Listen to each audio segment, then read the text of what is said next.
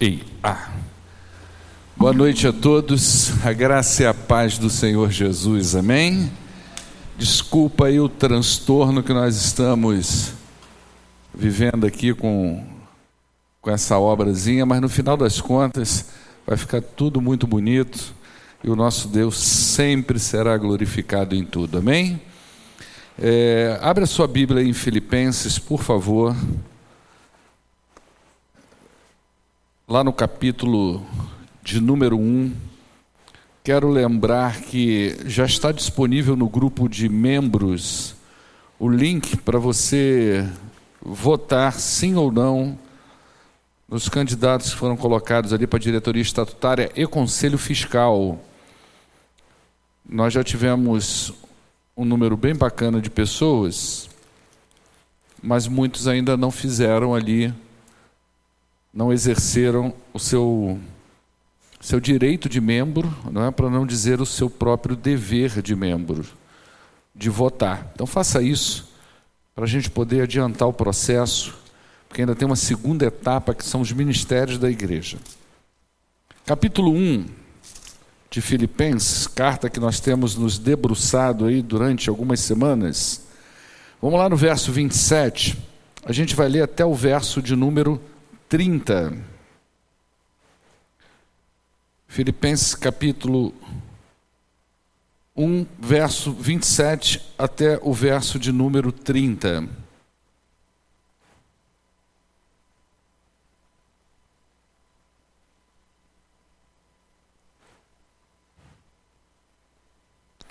Acharam aí, irmão? Amém? Eu sei que você achou, é só porque eu estou dando uma enrolada mesmo, para poder me localizar aqui. Vamos lá. Não importa o que aconteça, exerçam a sua cidadania de maneira digna do Evangelho de Cristo, para que assim, quer que eu vá e os veja, quer apenas ouça a seu respeito em minha ausência, fique eu sabendo que vocês permanecem firmes num só espírito, lutando unânimes pela fé evangélica sem de forma alguma deixar-se intimidar por aqueles que se opõem a vocês, para que eles, para eles, desculpa, isso é sinal de destruição, mas para vocês de salvação, e isso da parte de Deus. Pois a vocês foi dado o privilégio de não apenas crer em Cristo, mas também de sofrer por Ele já que estão passando pelo mesmo combate que me viram enfrentar e agora ouvem que ainda enfrento. Amém? Esse verso de número 29 é o tipo de verso que a gente não lê muito, né, irmãos? É, não é igual o Salmo 23, o Senhor é meu pastor e nada me faltará. Olha aí. Pois a vocês foi dado o privilégio de não somente crer em Cristo, mas também de sofrer por Ele. Né? Vamos tentar entender isso aqui hoje.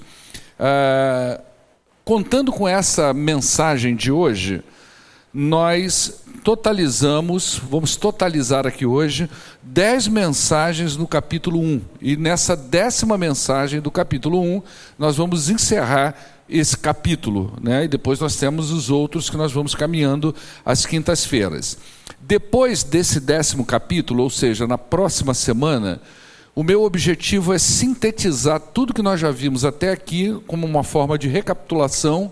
É, é claro que é, é só a ideia central de cada um, de cada uma das mensagens, para que você é, não fique com nenhuma ponta solta. A ideia é que o conhecimento, o ensino, ele seja mais sedimentado no seu coração e na sua mente. Lembrando que quando a gente fala de Bíblia Sagrada, a mensagem evangélica, a mensagem bíblica, ela não é simplesmente um discurso que é jogado ao vento. Isso precisa estar no teu coração, isso precisa estar na tua vida, isso precisa ser introjetado, isso precisa mexer com as suas estruturas, isso precisa mexer com a sua visão de mundo, precisa está gravado de fato no teu coração e na tua mente. Uh, na semana passada nós falamos sobre o custo do evangelho. Eu acho que foi essa, obrigado, filho. Eu acho que foi essa a tônica é, do que nós falamos, conversamos na quinta-feira passada. Então eu falei que o evangelho da graça, ele é de graça, mas ele traz consigo um custo que não tem desconto. E ele vai exigir de nós uma conduta apropriada, uma vida coerente com esse evangelho e uma obediência que é uh, irrestrita, ou seja, a obediência na Bíblia, do ponto de vista bíblico mesmo, de Gênesis Apocalipse, de capa a capa, a obediência para o crente não é uma opção. A Bíblia não pede para a gente obedecer. A Bíblia não nos orienta a obedecer. A Bíblia manda a gente obedecer. Então, obediência na Bíblia é uma ordem. Nós, na dureza do nosso coração, a gente no nosso pecado é que vai fazendo essa distinção daquilo que a gente vai obedecer ou não. Mas a Bíblia é muito pontual na questão da obediência. A mensagem de hoje, ela é uma sequência dessa da semana passada, ela é a continuação.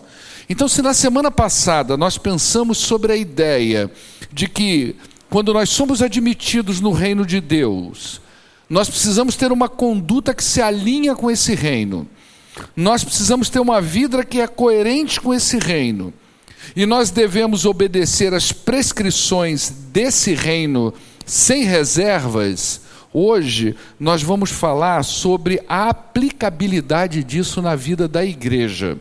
Lembrando que a carta de Paulo, essa carta aqui, foi escrita praticamente a uma igreja, não foi escrita a uma pessoa, como por exemplo a carta de Paulo a Timóteo, a carta de Paulo a Tito, a carta de Paulo a Filemão, embora essas cartas tenham sido lidas também na igreja. Essa daqui foi escrita para os crentes que estavam lá em Filipe. Então Paulo queria ensinar para eles também alguma coisa, e automaticamente para nós, né? É, a ideia principal aqui quando Paulo escreveu essa carta, que ela fosse simplesmente uma carta.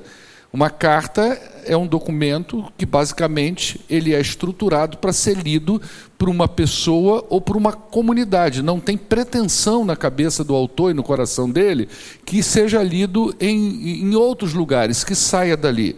Mas hoje, quando a gente abre Filipenses, ela não é mais uma carta, ela é uma epístola, porque ela se tornou uma coisa que foi lida para todo mundo, para saiu de Filipenses, chegou até a gente aqui. Então a epístola, a diferença básica de uma coisa para outra é justamente essa. A epístola é quando o escritor tem a intenção que aquele, aquele documento seja lido para além daquela pessoa que ele escreveu, para além daquela comunidade que ele escreveu, que é o caso hoje das 13 cartas, que hoje 13 epístolas do apóstolo Paulo. Então, hoje a gente vai ver a aplicabilidade disso para a igreja. Então, a pergunta que nós vamos tentar responder aqui nessa, nessa noite é: como que nós, enquanto igreja, primeira igreja batista aqui em Pouso Alegre, como que nós podemos viver de forma, então, coerente com o Evangelho segundo esse texto. Essa é a ideia. Então é justamente isso que Paulo vai agora nos ensinar nesses últimos versículos do capítulo 1. É claro que eu vou pegar um pedacinho mais aí do verso 27, semana passada a gente só trabalhou nele, mas hoje a gente vai pegar o blocão todo, o parágrafo todo, que vai do, do 27 até o verso 30. Então, para vivermos de forma coerente com o Evangelho, segundo esse texto, e aí eu quero muito que você me acompanhe aí, porque nós vamos tratar do texto, vamos estudar o texto, nós vamos entrar em algumas palavras do texto que são importantes. Primeira coisa que nós aprendemos aqui com Paulo é que nós precisamos permanecer unidos. E aí nós vamos entender isso aqui. Olha que ele escreve aí no verso 27. Fique eu sabendo que vocês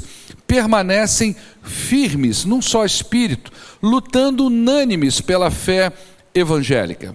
Eu quero destacar aí nesse texto, em primeiro lugar aqui, na ideia de permanecermos unidos, nessa palavra aí, nessa forma verbal, quando ele diz vocês devem permanecer. Essa palavra aqui no original é uma palavra militar. Paulo usou palavra militar aqui, como no decorrer do texto ele usou palavras que não são palavras militares, mas tem a ver com o conjunto que eu vou explicar para vocês. Mas aqui, o permanecer, talvez em outras traduções, outras palavras que estejam aí, ela significa, é, ela, ela vem de, uma, de um termo militar. Então, quando eu li isso aqui, qual que é a ideia que ficou para mim? Vocês já devem ter visto um filme extremamente conhecido chamado Os 300 de Esparta. Lembram desse filme aí? Passou, passou no cinema. Eu comprei o filme, tenho, gosto de ver, né? E esse filme tem uma cena que ele vai é, ajudar a gente a entender o que que Paulo está dizendo para a igreja quando fala que eles devem permanecer firmes, é, lutando pela fé evangélica, firmes num só espírito. O, quando o rei Leônidas ele reúne os seus 300 soldados e vai caminhando para as Termópilas para enfrentar o Império Persa, no meio do caminho ele percebe que ele está sendo seguido por um homem. E aí, no meio desse processo, ele para, o homem vem, é um homem corcunda, e esse homem começa a dialogar com o rei Leônidas, o rei Leônidas fica curioso para saber por que, que ele está vivo. Porque na, na, na sociedade espartana, toda criança que nascesse e apresentasse algum defeito físico ali, ela já era descartada, e aquele homem não foi. E ele vai dizer: não, foi o amor da minha mãe que me preservou, do meu pai, aquela coisa toda. E ele viveu, construiu a vida dele toda em cima dessa ideia de que ele era um espartano, e como todo, todo espartano ali, segundo o filme, ele precisava ser um guerreiro. E aí uh, ele vira para o Leônidas e diz: Agora eu quero lutar. E ele faz lá uma remetida com a lança. O rei Leônidas fala: Puxa, muito boa remetida, realmente. Agora me faz um favor, levanta o seu escudo. E ele tenta levantar o escudo e o escudo não levanta, porque a deficiência física dele não deixa ele levantar aquele escudo. E aí o rei vira para ele e diz assim: Olha, você precisa entender como é que é a formação da coluna espartana. Cada soldado permanece firme um do lado do outro, protegendo um ao outro. Então, quando um soldado desse vacila, toda a coluna espartana está comprometida. É isso que Paulo está tentando passar para a igreja. Ele está dizendo que os crentes em Filipos, eles deveriam manter firme a sua posição de batalha junto com a igreja, um do lado do outro, sem sair, sem vacilar, sem abrir brecha. Paulo sabia que Satanás, ele busca na igreja aquele crente mais fraco, e é nesse crente que está disperso, às vezes na comunidade cristã, é esse crente que não se alimenta bem da palavra de Deus, ele está ali frequentando no meio da comunidade, mas está meio perdidão, a cabeça dele está no mundo da lua. É nesse lugar que Satanás muitas vezes ele coloca a cunha dele ali. E quando ele coloca a cunha, ele vai abrindo a brecha, ele vai rasgando a parede, e é por ali que vai entrando o pecado. É assim que Satanás trabalha. Às vezes você tem uma família, ele está sempre tentando destruir a família. Você tem aquela família estruturadinha na palavra do Senhor, ele vai rondando ali, ele vai procurando o membro da família mais fraco. Ele vai procurando a porta que ele pode entrar e destruir a casa. Às vezes ele entra via filho, e aí aquele filho começa a ir para a rua, foi criado na igreja, de repente está bebendo uma cervejinha aqui ou ali, de repente oferecem uma droga para ele, ele pega, daqui a pouco ele está se metendo com, com, com, sexo fora do casamento. Enfim, no final das contas, aquela família está desestruturada por conta de uma brecha que Satanás colocou, uma cunha que ele colocou naquela coluna daquela família. E aqui Paulo está alertando justamente a igreja sobre isso, que os crentes, eles precisavam permanecer firmes. Então a ideia aqui é que nós devemos permanecer firmes, que a gente não pode recuar diante do pecado, das adversidades, das dificuldades, dos excessos da vida. Os filipenses, eles nunca deveriam recuar frente às perseguições que eles estavam vivendo e às opressões que a igreja estava passando. Então, o testemunho cristão, ali no caso, ele deveria sempre estar coerente com o reino de Deus. Posição realmente de batalha. Então, os crentes da igreja deveriam viver juntos. Deu ruim aí alguma coisa, hein? Isso é mistério, então, irmão. Ei.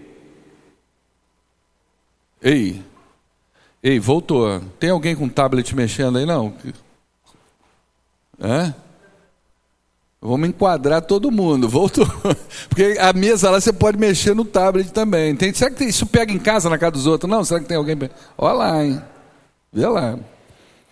Então vamos lá. Então os crentes deveriam viver junto. Por isso ele diz que eles devem, deveriam permanecer justamente nessa ideia de um só espírito.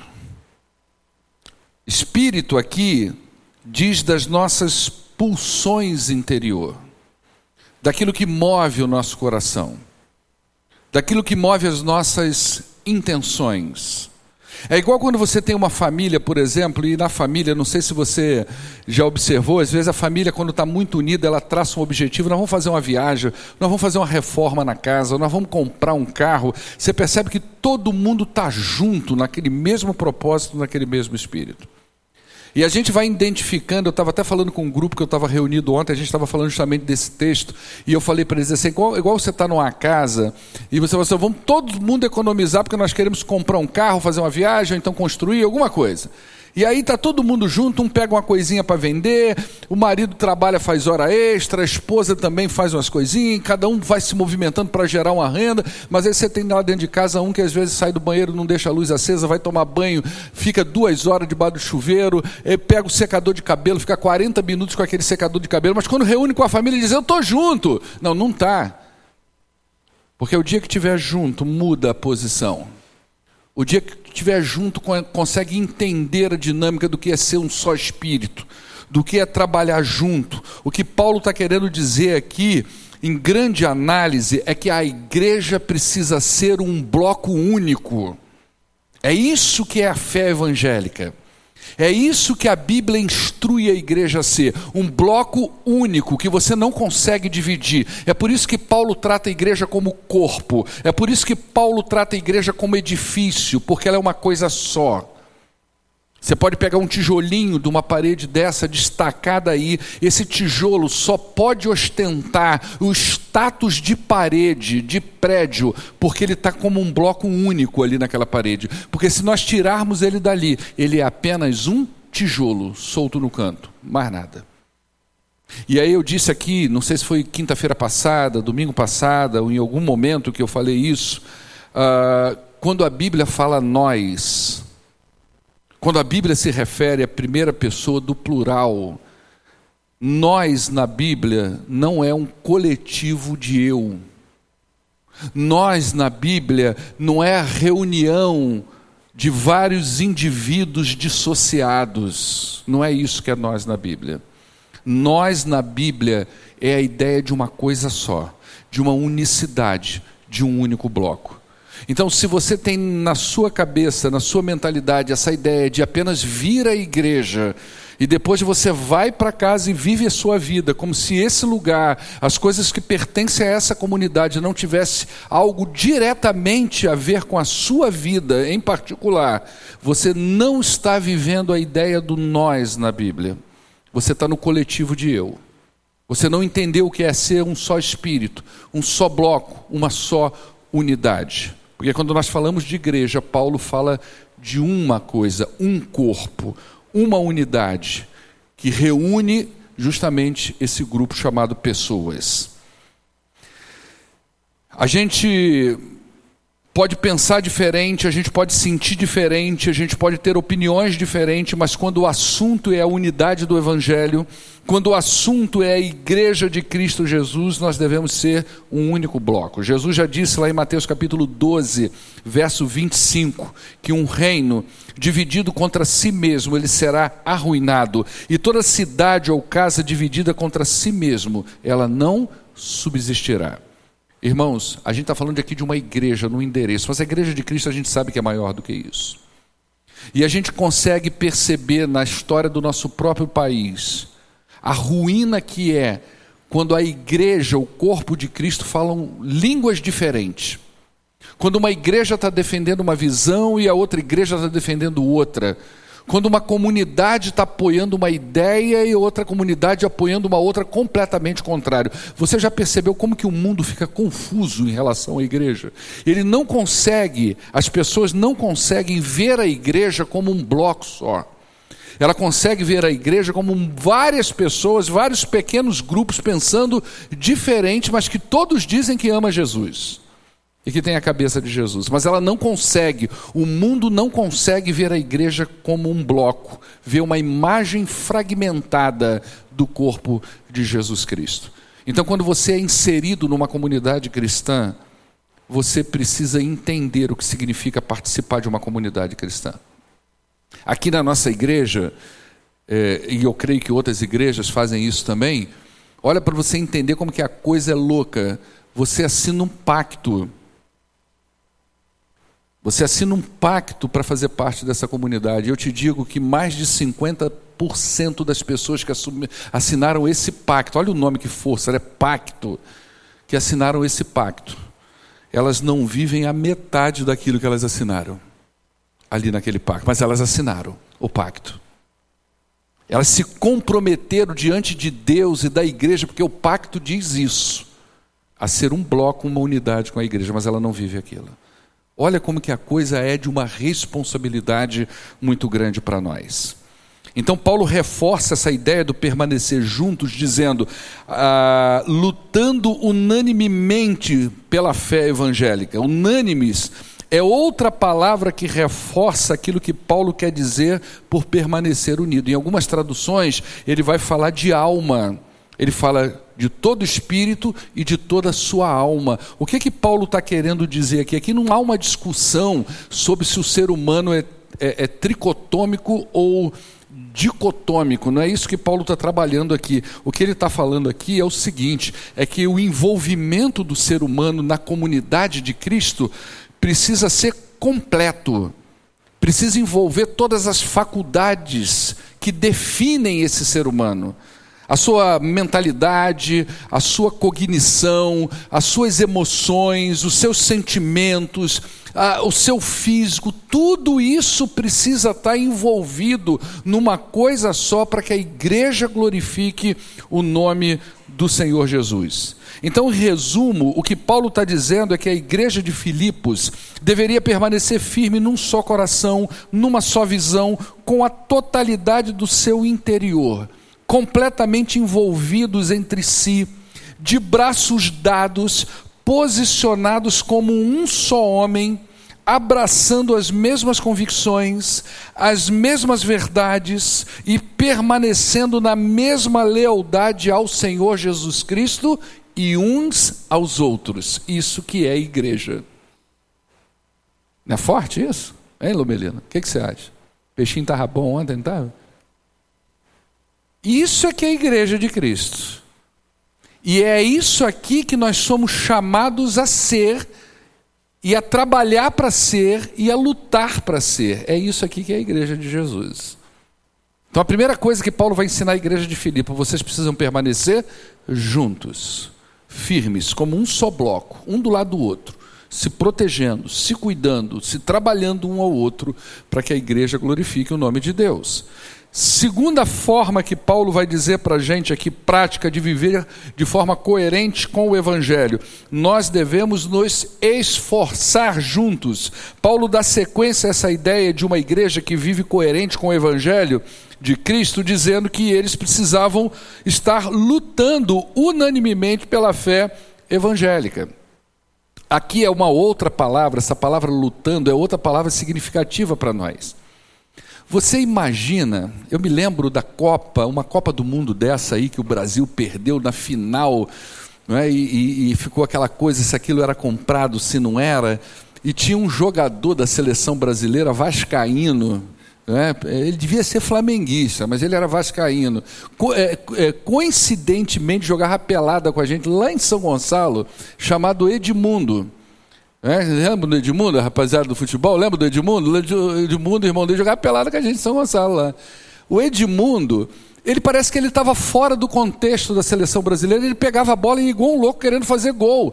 E a gente entendia, tá vendo? A seleção está toda comprada, mas ele parece que não foi vendido. Ele queria, porque queria fazer gol. Aí você começa a pensar num time de futebol aonde você tem dois, três, quatro jogadores que estão dando o seu sangue para que aquele, aquele, aquela partida seja ganha, e os outros estão simplesmente andando pelo campo cansado, desanimado, despercebido. Essa é a ideia que Paulo vem trazer aqui nas entrelinhas, porque a palavra que Paulo escolheu aqui para falar de lutando é uma palavra que deu origem a um termo muito conhecido para a gente chamado atleta. É daí dessa palavra aí, né, permaneçam lutando. Essa palavra no original é que traz a ideia do que é ser um atleta. Então, na cabeça de Paulo, o que, que é um atleta? É aquele cara que se esforça ao máximo numa competição. E aí, quando você vai estudar o texto, os comentaristas eles falam que Paulo ainda colocou uma palavra, um prefixo nessa palavra, que dá a ideia de um atletismo em comunidade, coletivo, de várias pessoas lutando junto, por uma mesma causa, por uma mesma competição. Isso quer dizer que os crentes de Filipos, eles deveriam se esforçar igualmente juntos pela preservação da doutrina, pelo ensino do evangelho, pela evangelização, pela comunhão do corpo e pela manutenção da igreja. O que é que Paulo está dizendo para nós aqui? Que tudo que se refere ao reino de Cristo deve ser de interesse de todos, de cada crente. Não é só o pastor que tem a responsabilidade de lutar pela sã doutrina da igreja. Não é só o pastor que tem a responsabilidade de fazer acontecer um bom ensino, uma boa comunidade, uma boa interação entre os crentes da igreja. O que Paulo está dizendo é o seguinte: todo mundo tem que jogar junto, porque está todo mundo no mesmo campo com a mesma bola. E nós temos que lutar e competir para ganhar o jogo junto. Não é um, dois, três correndo atrás, o restante tudo sentado vendo os outros jogar. Ó, ó como é que ele canta bonitinho. Ó como é que ele. Aí quem está sentado ainda se sente no direito de julgar quem fala direito, quem canta direito, quem não canta, se está fazendo certo, se a cor está bonita. Não, não é isso. O que a Bíblia diz para a gente é que o jogo é de todos nós. Nós temos todos igualmente juntos a responsabilidade do cuidado mútuo. Então, quando uma pessoa, por exemplo, some da igreja, ah, eu, eu, não, não é o pastor, às vezes o pastor nem está dando conta daquilo, porque a cabeça está envolvida com um monte de coisa. Mas você percebeu.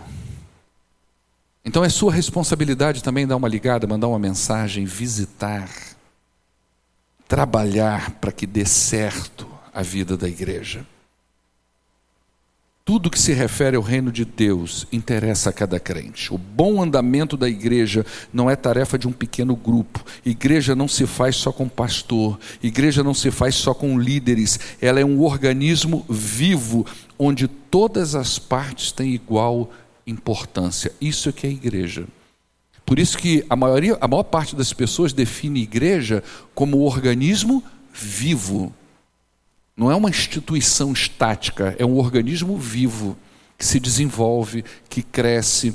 E o organismo, o seu organismo, por exemplo, vamos pensar, partir do nosso corpo, ele, ele para funcionar, para ser o que é, ele precisa de um conjunto de acontecimentos de cada parte do corpo, daquilo que se vê e daquilo que não se vê no seu corpo, para que, por exemplo, eu esteja aqui falando. Você tem ideia de quantos músculos da, da minha face se movimentam para eu dizer uma palavra? Você já pesquisou isso? Pesquisa isso. Quantos músculos da sua face precisa se mexer para você dizer um bom dia para uma pessoa? É um trabalho conjunto. Então a mensagem de Paulo aos Filipenses é de esforço mútuo, porque só assim eles poderiam difundir o evangelho naquele contexto que eles estavam. Gente, o cristianismo, a despeito de né, ele, ele já está, vamos dizer assim, já tem uma igreja ali em Filipos e tal, mas ele era uma coisa completamente nova, completamente hostil, com uma mensagem que não era abraçada por todos, com uma, com uma mensagem que ainda estava tava lutando contra uma, uma cosmovisão da época, os conceitos da época, a religião da época. Então a única maneira que o, eles tinham de fazer, uma das maneiras que eles tinham de fazer da igreja prosperar e do evangelho aparecer, era justamente esse esforço conjunto das igrejas, do, dos crentes. E isso não mudou hoje para nós. Quanta reclamação às vezes a gente tem na igreja de que a igreja sempre é carregada por poucas pessoas. E o que Paulo está dizendo, não, é um esforço. Você precisa entender. Ah, pastor, mas eu tenho família, eu tenho meu trabalho. Todo mundo aqui tem, gente. E uma pessoa, para assumir um trabalho, ela se esforça. Pegar o exemplo do Brito aqui, posso pegar seu exemplo? Agora está a pandemia, está tá devagar, né? Agora não tem, né? Devagar. Eu fico olhando a vida desse homem aqui de vez em quando. Quantos anos você tem, irmão? 59 anos, sessentão, parece não, viu? Trabalha semana toda em escola com criança. Pensa que isso é fácil, gente? Não é. É desgastante, é estressante. Aí ele vai para casa, ele tem a família dele, a esposa é calma, né? Uma benção, né? A esposa, os filhos, graças a Deus, todo mundo na fé evangélica. Todo sábado esse homem está aqui três horas da tarde de bermuda para lidar com criança. E insiste para pai trazer filho, insiste para pai cuidar de filho, movimenta o mundo para poder fazer com que aconteça aquele momento com aquelas crianças. Acha que isso é fácil? Acha que é porque ele não tem nada para fazer no sábado à tarde e ele vem para cá? Não é. É porque a igreja se faz com esforço conjunto. É assim que se faz igreja. Para vivermos de forma coerente com o Evangelho, Paulo nos ensina nesse texto que a igreja deveria se santificar junta. Então ele diz aí, olha, o texto, né? A ideia aqui é que os crentes da igreja precisavam estar unidos. Coloca o verso 28. Eles precisavam estar unidos na perseverança da fé frente às oposições que haviam sido levantadas ao verdadeiro evangelho. O evangelho sofreu muita perseguição no passado. E não era só aquela perseguição que você pensa assim: o cara vai falar de Cristo, ele está ameaçado aí para a fogueira. Não. Tinha uma turma de, de judeus ou de simpatizantes do judaísmo que, quando eles ouviram a respeito de Cristo, eles compraram a ideia. Eles entenderam até que Cristo poderia ser o Messias. Mas eles não entenderam que só Cristo bastava para a salvação das pessoas. Então eles iam em todas as igrejas que Paulo havia fundado, instituído com a fé evangélica saudável, pervertendo todo o discurso de Paulo e ensinando um evangelho que, como diz lá em Gálatas, não era o verdadeiro evangelho. Era qualquer outra coisa, menos o evangelho. Então a igreja ainda tinha que lutar contra esses lobos devoradores, esses opositores que iam entrando dentro da comunidade de Cristo e iam minando a comunhão dos crentes, iam causando divisões no meio da igreja, ruptura no meio da igreja, ia descredibilizando o líder, descredibilizando o ensino, colocando fofoca, maledicência, tudo de ruim que podia haver dentro da igreja para destruir o corpo de Cristo. Isso havia lá naquela época. Então eles precisavam se santificar junto. Então Paulo vai dizer para ele: olha, sem de forma alguma deixar-se intimidar por aqueles que se opõem a vocês, porque para eles isso é sinal de destruição, mas para vocês de salvação, isso da parte de Deus. Então a carta de Filipenses, ela fala de um grupo de pessoas que de alguma forma estava levando uma visão errada sobre o evangelho, sobre a vida cristã.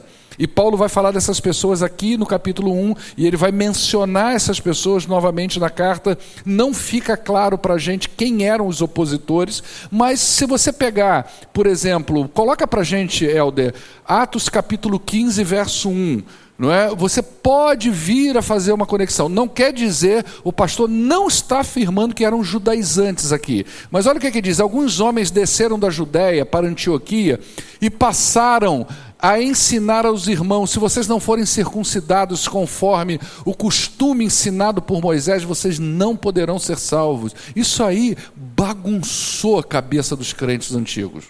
Fora esses, tinha uma outra turma, que eram os gnósticos, que ficavam colocando em risco o tempo todo para a igreja. Ah, Jesus é o seguinte, cara, eu não sei se ele ressuscitou, não. Eu acho que ele era um holograma. Ele era ectoplasma. Ele não era, não era possível aquilo lá, não.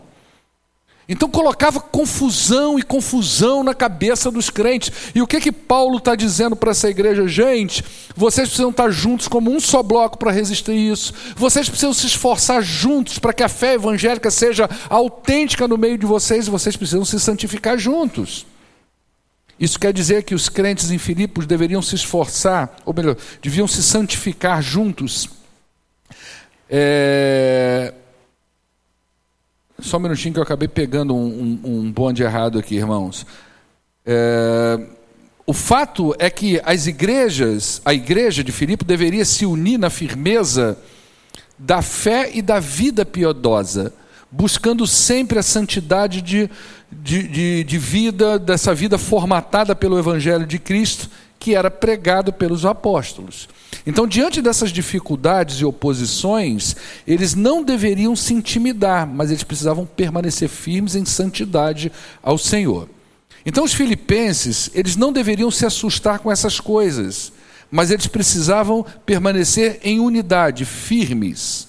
A permanência na fé e na santidade seria um sinal. É isso que Paulo está dizendo aí.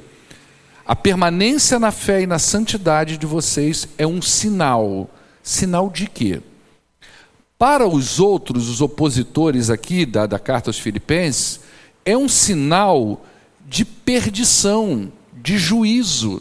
Porque se eles se mantessem firmes no Evangelho, e se eles se posicionassem em Cristo com santidade de vida, eles estavam mostrando para essas pessoas que o ensino deles não era divino. E se não é divino, vem de outro lugar, vem para bagunçar. Então a oposição surge dentro da igreja, os crentes se mantêm fiéis, aquele discurso é derrubado, mostrando: olha, está vendo só? Isso aí não era de Deus, irmão. Ao mesmo tempo que é um sinal para os próprios crentes, no sentido de que a permanência deles na fé e na segurança cristã também vai autenticar a salvação deles. É como se Paulo tivesse, está vendo? Vocês são salvos em Cristo Jesus, pois o Espírito Santo tem trabalhado na vida de vocês e ajudado vocês a permanecer firmes naquilo que é a verdade divina, a verdade da fé evangélica. Então, lendo esse texto, e aí eu vou falar uma coisinha um pouquinho talvez chata da gente falar, mas precisa ser falada. Ah, só um minutinho, irmão, que eu estou me perdendo um pouquinho aqui, estou muito rápido com meu dedo aqui. Eu sei que oposições, ah, mesmo nós sendo amplamente avisados pela Bíblia de que elas fazem parte do contexto cristão, elas não são boas. Ninguém quer viver oposição, ninguém quer viver tribulação, ninguém quer viver confusão. A, a igreja, é, eu, eu particularmente penso que é um lugar onde a gente precisa viver o que há de melhor da vida cristã e não confusão. Mas não é isso que acontece. Nós não gostamos de viver isso. Mas toda oposição que um crente ou uma igreja vive nos define. A oposição nos define. Esses confrontos definem a igreja. Esses confrontos definem as pessoas, porque a oposição ela mostra para a gente de que lado nós estamos na vida cristã. Quem somos nós na vida cristã? Se somos santificados na palavra e permanecemos unidos a Cristo, se estaremos sempre do lado da verdade de Deus, ou do contrário, se somos inimigos da cruz, se estamos ao contrário daquilo que é de Deus, tudo isso fica claro quando se tem oposição. Talvez seja por isso que Paulo, quando escreveu 1 Coríntios, capítulo 11, verso 19, ele diz: Pois é necessário que haja divergência entre vocês, para que sejam conhecidos quais dentre vocês são aprovados. Olha que coisa. Posso escrachar mais um pouquinho?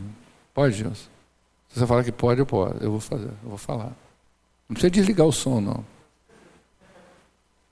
A pandemia, ela já trouxe isso para nós. É só você ir lá no grupo de membros da igreja, você tem quase 200 pessoas.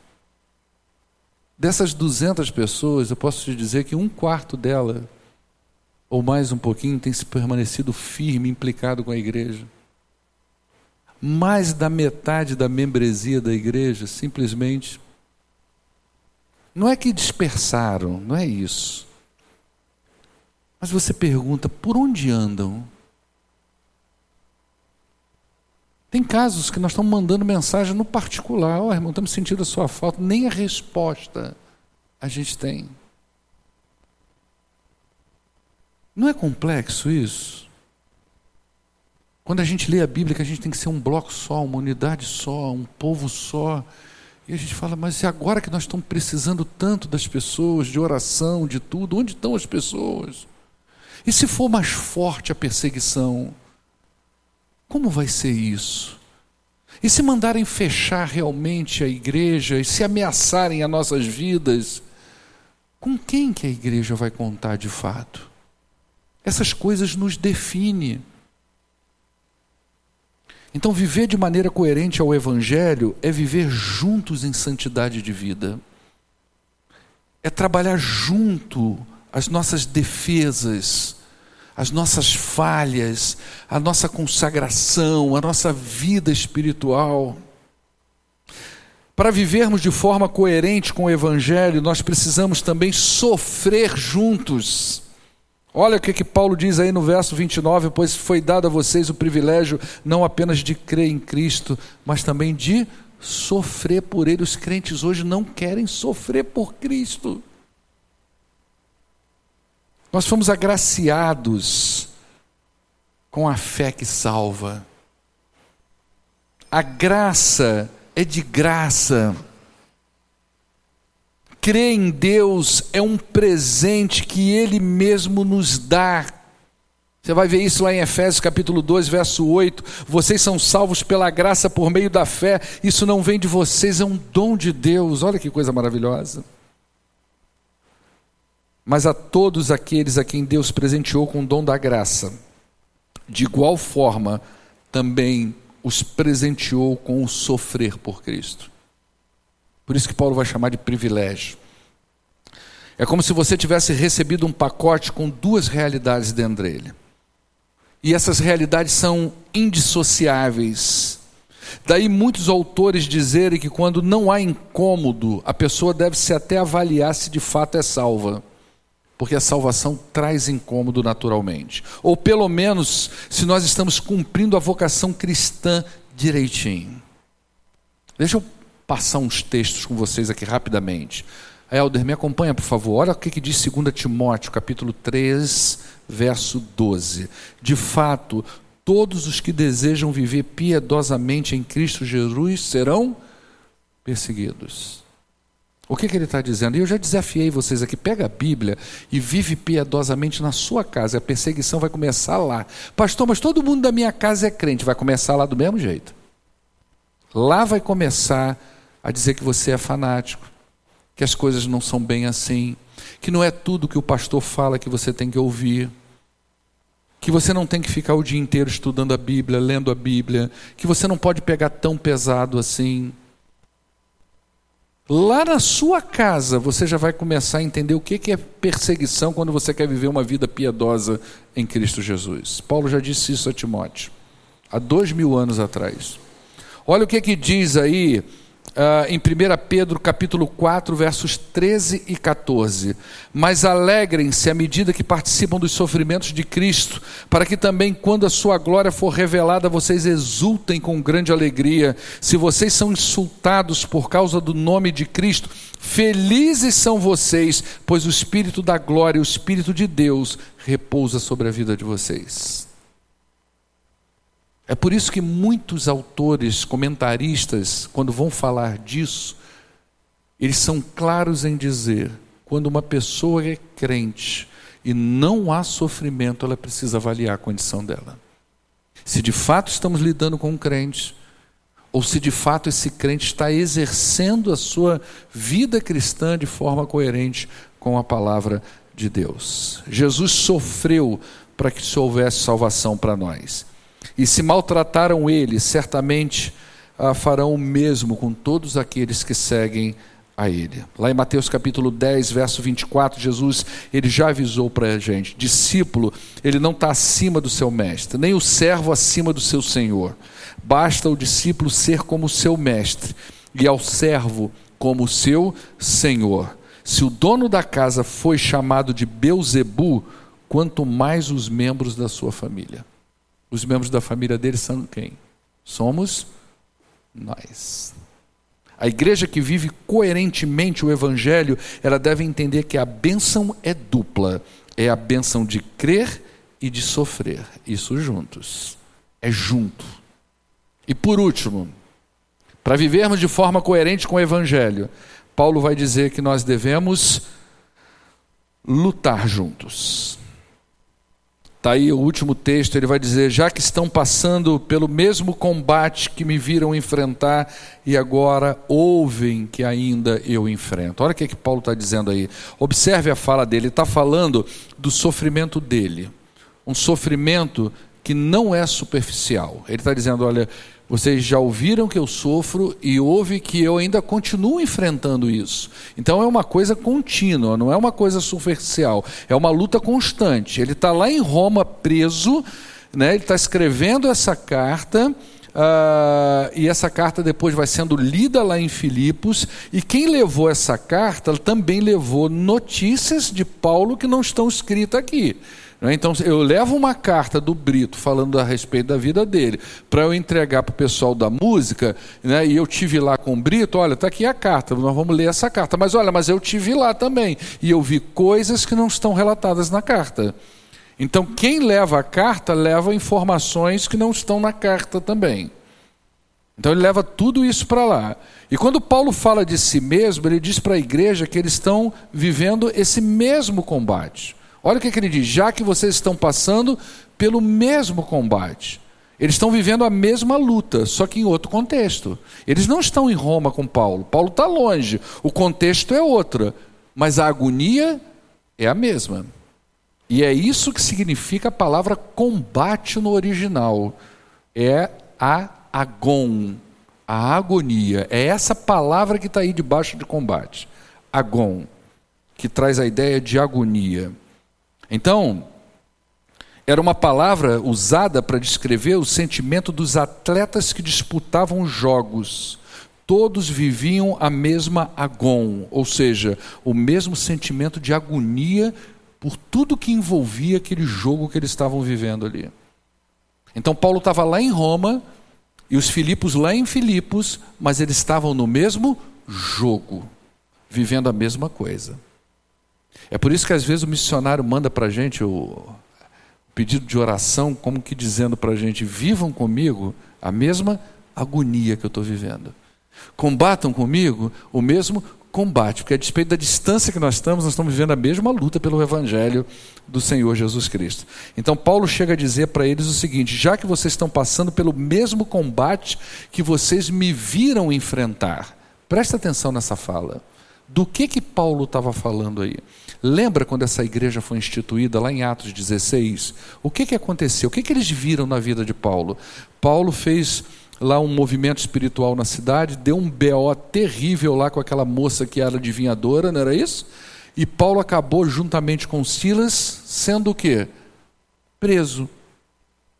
E eles viram tudo que a cidade de Filipos fez com Paulo e com Silas. E o que, que eles viveram dentro daquela cidade. Então ele está dizendo: já que vocês estão passando pelo mesmo combate, que você, vocês me viram enfrentar isso aí no meio de vocês, e vocês agora, vocês é que estão vivendo isso aí. Porque à medida que vocês falam do amor de Jesus, vocês estão sendo perseguidos, igual eu fui, só que eu continuo sofrendo aqui, em Roma, a mesma coisa. Não é? é interessante notar que essa carta, a despeito de ser considerada uma carta que trata de alegria, ela fala bastante de sofrimento, porque o Evangelho é as boas novas do Senhor para nós. É uma ótima notícia, uma, no, uma notícia de alegria, mas não deixa de ser um combate diário que a igreja precisa combater juntos. Como é que a gente conclui isso tudo? A pergunta lá no início foi: como é que uma igreja vive de forma coerente com o Evangelho? Paulo ensinou aqui uh, permanecendo juntos, se esforçando juntos, né? uh, se santificando juntos. Uh, mas o que, que ele falou aqui? sofrendo junto, lutando junto. Então a gente pode aprender grandes lições aqui em Paulo do que é viver a igreja. A igreja, como eu disse, não é um coletivo de eus. Nós precisamos desenvolver a cultura do estar juntos. Então não é só vir à igreja, ir para casa e voltar semana que vem. Ser igreja tem implicações conjuntas. E eu vou, eu vou dizer, eu vou mais além aqui. Eu vou mais além. A igreja precisa começar a pensar em definir a sua membresia. A gente não tem só o direito de ser escolhido, não. A gente tem direito de escolha também. A gente tem que começar a definir quem é a igreja de Jesus que congrega na primeira igreja batista de Pouso Alegre. Não interessa ter um hall de membro grande, não. A gente precisa ter gente que é igreja. É isso que a gente precisa. Senão a gente fica igual você no Facebook. Tem 5 mil amigos. Pede 10 mil reais lá para ver se você vai ter 5 milhões. Dois vai te responder ou três. Porque você tem um, um, muitos amigos ali que você, mas não tem nada. Então a igreja precisa ter essa maturidade de definir. A gente, quando vai admitir novos membros, a gente não, não tem que lidar com novos membros como a gente estivesse fazendo um favor para a pessoa, pedindo, pelo amor de Deus, vem para cá. Não. Tem que vir para cá, tem que entender quem nós somos, o que, que nós cremos, qual é a nossa identidade e o que, que nós esperamos dessas pessoas também. Não é o que nós, somente o que nós temos para oferecer, não. É o que, que você tem para oferecer para a gente. Porque hoje é assim. O que, que, que a igreja tem para me oferecer? Ela tem um grupo de música, ela tem, tem sala de criancinha? Tem sala de criancinha. Tem grupo de tem grupo de jovem também. Tem mulher? Tem. Tem pastor full time, é só ligar ele está aqui? Tem, tem tudo. E você tem o quê? Para oferecer para a gente? Você tem seu joelho para orar junto com a gente? Você tem sua fidelidade? Você tem o seu esforço? Você tem a sua luta? A igreja tem que ter maturidade para isso também, para lidar com essa realidade, para formar uma igreja coerente com a, com a Escritura Sagrada. Da mesma forma, todos nós devemos empreender os mesmos esforços na caminhada cristã. A saúde doutrinária da igreja é responsabilidade de todos nós, uns ensinando aos outros. É responsabilidade de todos nós, uns ensinando aos outros. Eu aprendo que quando nós nos esforçamos juntos, nós também vamos nos santificar juntos. E nesse caso, nós vamos nos posicionar ao lado de Cristo. Se a gente vive a luta junto, nós vamos começar também a orar junto, a ler a Bíblia junto. Nós vamos começar a nos normatizar juntos nas Escrituras Sagradas. Uma coisa que eu estava falando com o pessoal ontem, é a dificuldade que eu tenho nessa pandemia de trazer, como eu estou trazendo Filipenses aqui, um, um material completamente novo para nós. Por quê? Porque eu estou sentado aqui, tem gente que vem toda quinta-feira aqui ouvir Filipenses. Tem gente que está toda quinta-feira aí na live ouvindo Filipenses. Quando não ouve, procura lá e tal. Mas isso é uma minoria. A grande maioria não está acompanhando a linha de raciocínio que está acontecendo. A grande maioria não está sabendo lidar com o que está sendo porque não está nem tendo contato. E aí quando você vai puxar, então e aí, gente, vamos fazer. Não, não o que? O que? Do que mesmo que a gente está falando? Não está caminhando junto, não está vivendo junto, não está aprendendo junto, não está se santificando junto, não está construindo a visão junto. Eu aprendo também que o Evangelho não é isento de lutas e de sofrimento, pelo contrário, a bênção da graça de crer e de sofrer andam juntas. A bênção da graça de crer e sofrer anda de mão dada. Essa, essa ideia de que vem para Jesus e todos os seus problemas estarão resolvidos, não encontrei esse versículo na Bíblia. Deve estar no canon de Marcion. Já ouviu falar em Marcion? É um herege que surgiu no segundo século, que deturpou, tipo um, um, esse espírita que tem o Evangelho segundo Allan Kardec. Também tinha o Evangelho, as tudo segundo Marcion, lá no segundo século da era cristã, que ele fez uma bagunça que levou a igreja a definir um canon. Por isso você tem a Bíblia do jeito que é aí. Porque Marcion ajudou a gente a tomar coragem de fazer a coisa certa. Então o Evangelho não é isento de lutas é um caminhar junto. E por último, eu aprendo que nós devemos lutar juntos pela boa integridade da Igreja de Jesus. Tudo isso é viver coerentemente o Evangelho do Reino de Deus. E aí eu quero encerrar, mas encerrar mesmo, com o verso 27, só a parte A. Só a parte A do verso 27. Não importa o que aconteça. Vamos repetir comigo? Não importa o que aconteça, exerçam a sua cidadania de maneira digna do Evangelho de Cristo. Ponto. Não importa o que aconteça, exerçam a sua cidadania de maneira digna do Evangelho de Cristo. Viver de maneira digna é viver de maneira coerente, e é isso que Paulo descreve até o verso 30 a respeito do Evangelho do Senhor Jesus Cristo. Vamos terminar? Né, Caio? Que já está cansado de ficar aí tocando, né, meu filho? Uh, coisa grande. Vamos ficar de pé.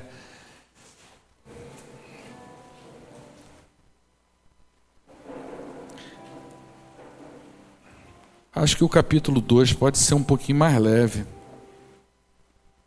Bacana dez mensagens. Semana que vem a gente faz uma síntese bem sintetizada das dez mensagens para que você sedimente bem o conhecimento.